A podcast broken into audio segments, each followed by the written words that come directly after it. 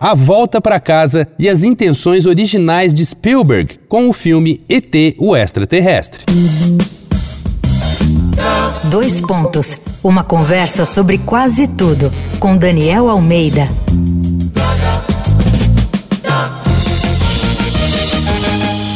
Esse é mais um episódio da série Unha e Carne aqui do Dois Pontos. Essa temporada também finca a bandeirola de dois anos do programa no ar aqui na Rádio Eldorado. A gente continua falando desses encontros inesperados com pessoas desconhecidas que mudam tudo. Aquelas pessoas que entram nas nossas vidas e a gente quer que nunca mais saiam. Eu falei pessoas, mas às vezes podem ser seres de outro mundo, como no clássico ET, o extraterrestre. Em 2022, a ficção científica para a família toda de Steven Spielberg completou 40 anos e continua tocando fundo o coração de multidões mundo afora. A história do menino Elliot, que encontra um visitante do espaço deixado na Terra por engano e que se vê obrigado a sobreviver por aqui enquanto a perua interestelar não volta para resgatá-lo, não envelhece. E não dá para julgar os amiguinhos que abandonaram o ET, porque isso acontece em agrupamentos terrestres também.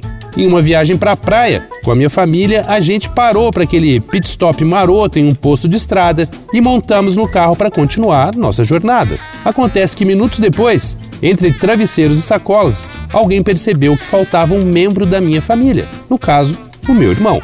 Mas como no filme, tudo acabou bem, aparentemente. Mas o caso é que ET não era para ser um filme sobre tolerância, amizade, companheirismo e retorno ao seio familiar. A ideia inicial de Spielberg era fazer um filme bad vibes, chamado Night Skies, em que um grupo de visitantes do espaço tocavam o terror em uma família de fazendeiros. No final do roteiro, um dos ETs era deixado para trás também e ficava amigo do filho mais novo dos terráqueos.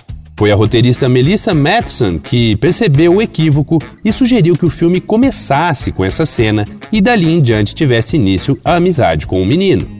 Spielberg descobriu que queria contar uma história em parte autobiográfica também, ligada ao divórcio dos pais, nunca muito bem resolvido, seu escape para fantasia e tal. Alguém já falou que a unidade familiar suburbana é o Éden perdido de Spielberg.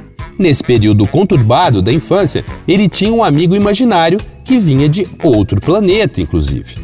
Durante a divulgação do recente Os Fabelmans, inspirado nas suas lembranças de infância e na separação dos pais, Spielberg disse que o filme é uma continuação de ET, o extraterrestre, porque ambos falam do mesmo tema, sobre voltar para casa.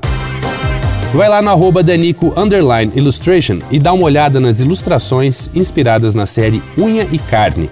Eu sou Daniel Almeida, dois pontos. Até a próxima.